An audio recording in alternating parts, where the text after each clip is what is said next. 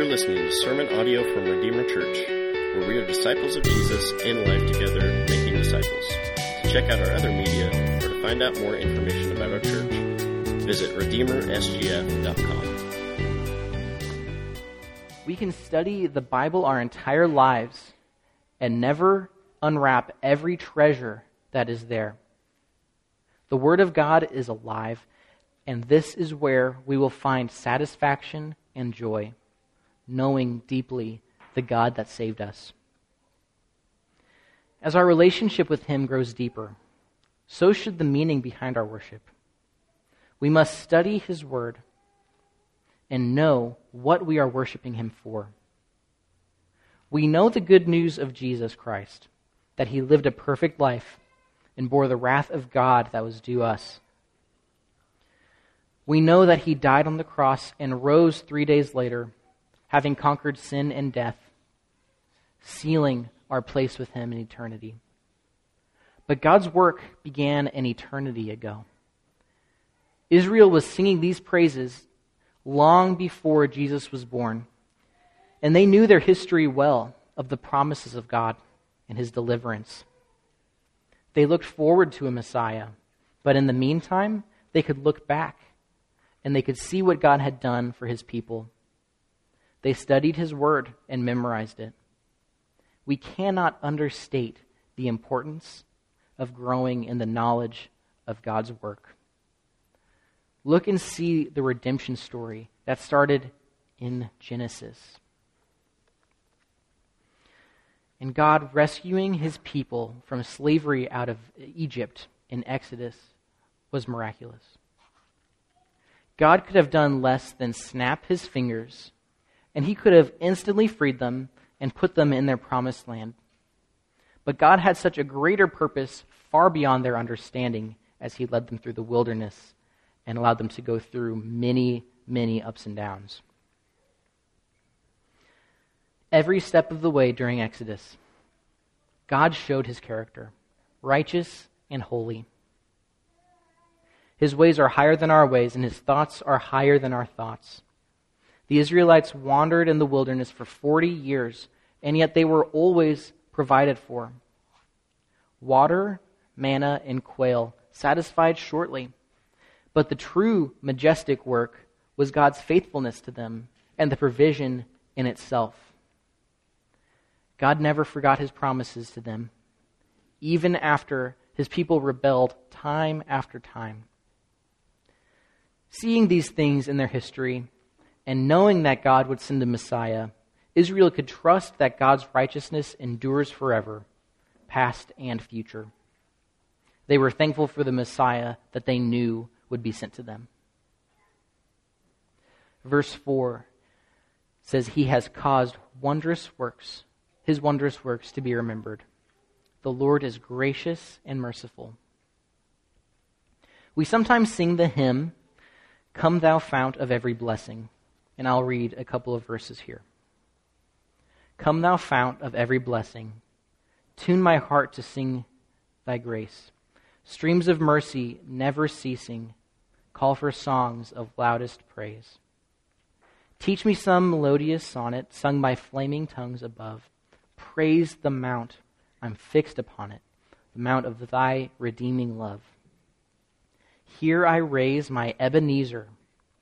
Hither by thy help I come, and I hope by thy good pleasure safely to arrive at home. Jesus sought me when a stranger, wandering from the fold of God. He, to rescue me from danger, interposed his precious blood. If you're like me, at some point or another, you've probably wondered what the heck is an Ebenezer. This hymn is referencing 1 Samuel chapter 7, when the Israelite people asked Samuel to cry out to the Lord to save them from the Philistine warriors. Samuel makes a sacrifice to God, and God causes the Israelite warriors to defeat the Philistines in this battle.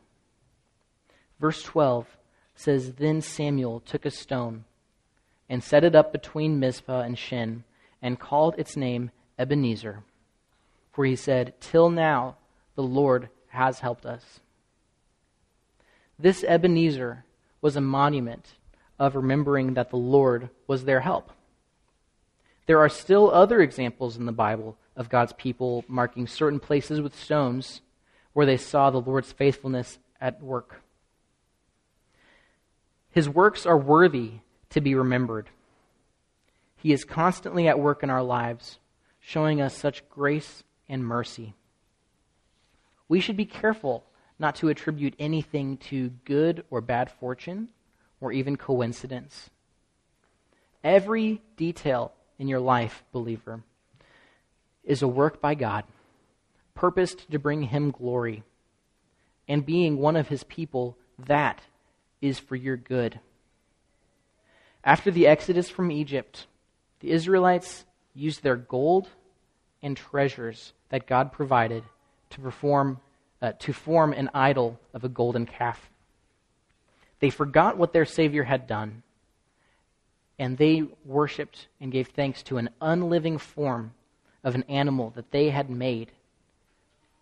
So let us credit and praise God accordingly. As we are instructed to remember his works and commandments, we can trust God that he remembers his covenants even when we forget. Psalm 106 is a fairly detailed account of the many ways Israel rebelled against him through their history, of them worshiping idols and even sacrificing their children to demons. Several times, this psalm cycles through Israel sinning, facing the consequences of this sin, and being delivered by their God. The psalm concludes with these verses Many times he delivered them, but they were rebellious in their purposes and were brought low through their iniquity.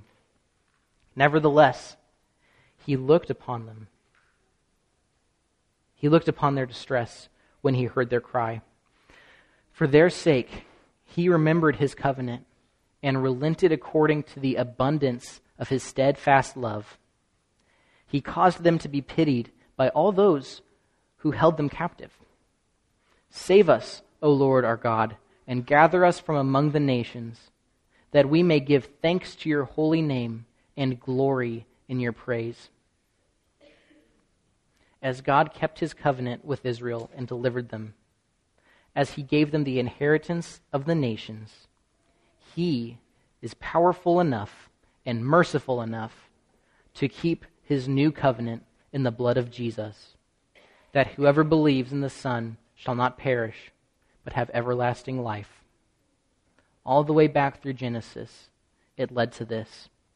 I've mentioned only a few examples in the Old Testament, but how greater of an understanding we can have of Jesus and the covenant that we are in. To understand those things and how it led to this now. Verse 5 says, He provides food for those who fear Him. He remembers His covenant forever like he provided food for the Israelites in the wilderness, he provides for us now. We have something greater than manna, however. He feeds us with the bread of life and with living water. In Jesus, we have all we need.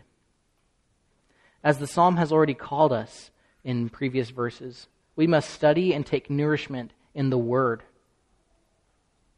The beginning of the Gospel of John is well known. In the beginning was the Word, and the Word was God. Excuse me.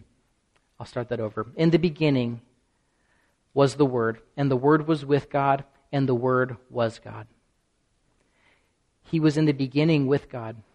All things were made through him, and without him was not anything made that was made. In him was life, and the life was the light of men. The light shines in the darkness, and the darkness has not overcome it. Later in John, Jesus says, I am the bread of life. Whoever comes to me shall not hunger, and whoever believes in me shall never thirst. Our soul finds its fill in Jesus, where nothing else will. Do we become impatient with God for not giving us the job we want, or the house, or even the growth in our lives that we see that we need? God has given us something that puts even the biggest earthly need into perspective. In our Bibles are the words of eternal life Feast, be filled. It is the comfort, the joy, and the light that pierces the darkness forever. This is God's daily bread to us. Christ is the Word. He is the bread of life. He is the light of men, never to be overcome by darkness. Christ said, This is the new covenant in my blood. And that covenant will be remembered by God forever. In remembering this covenant, he forgets our sin. Praise the Lord. We all have much to be thankful for. Verse 7 the works, of the, uh, the works of his hands are faithful and just. All his precepts are trustworthy. Continuing to 8. They are established forever and ever to be performed with faithfulness and uprightness. Uprightness. God's, work are, God's works are a reflection of his character. The attributes listed so far just in this psalm have been great, full of splendor and majesty, enduring forever, wondrous, powerful, giving, faithful, just, and trustworthy. These characteristics are a reflection, they are that of his, excuse me, they are that of a perfect and holy God. And nothing that comes from him is tainted by sin. We see it in his works and also in his commandments. His precepts or his instructions are trustworthy and are applicable and steadfast through all time, past and future. Such fruitful and important instructions are to be kept by his people without groaning and without wavering. We, of course, are not able to do so. We fail time and time again. and we often question and ignore God's good commandments for us. Only Christ was able to carry out and know God's will perfectly. This calling should lead us to fall on our knees in joyful worship as we are covered by Christ's righteousness, as he perfectly pleased the Father by doing his work. By Christ, our advocate and our mediator we are now counted righteousness. We are now counted righteous as though we have held to God's standard perfectly ourselves with Christ's faithfulness and uprightness. Verse 9 wraps up this section of declaring the greatness of God's work by describing the driving purpose behind what God does. He sent redemption to his people he has commanded his covenant forever. Holy and awesome is his name. God's work has always been for the redemption of his people. He has commanded his covenant forever. From the very beginning, God long endured, excuse me, God's long enduring patience with the rebellious nation, culminating with the life of Jesus, opens our eyes to see such tremendous glory. There could be no greater expression of who God is. So, anything but exactly how all of history plays out would diminish the grandeur and majesty of our Creator King.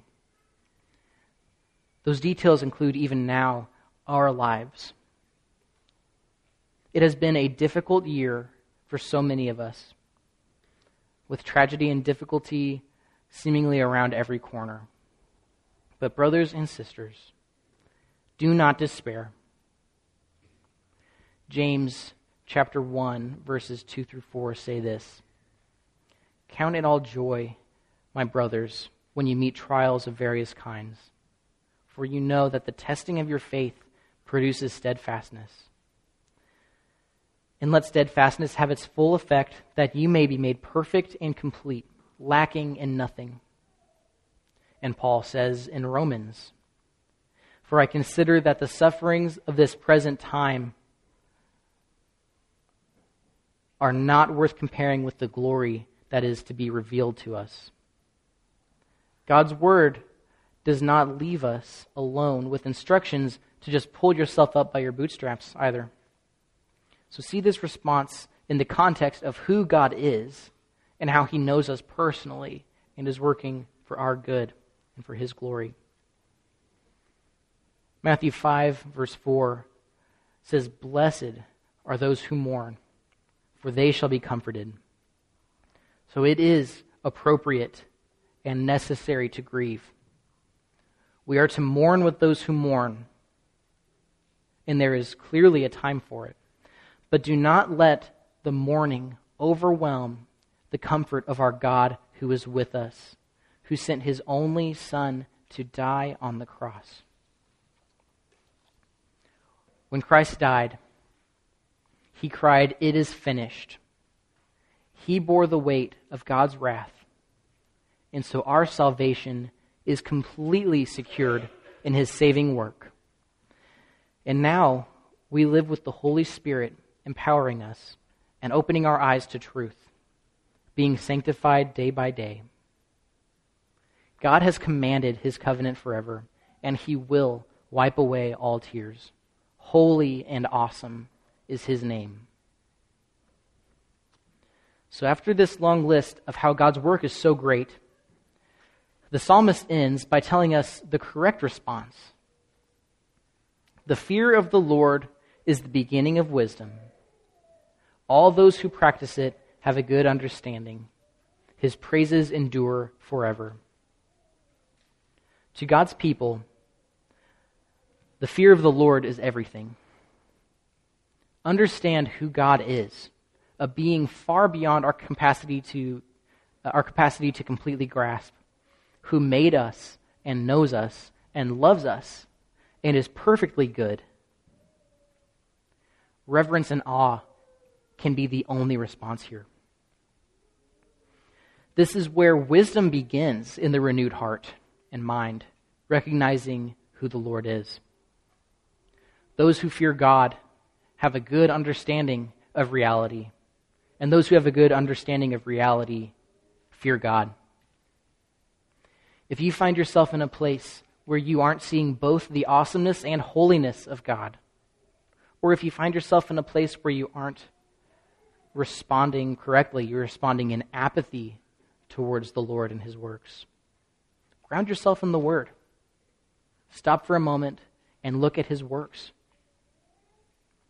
throughout all of history and in your life. Where were you when you first believed in the Lord?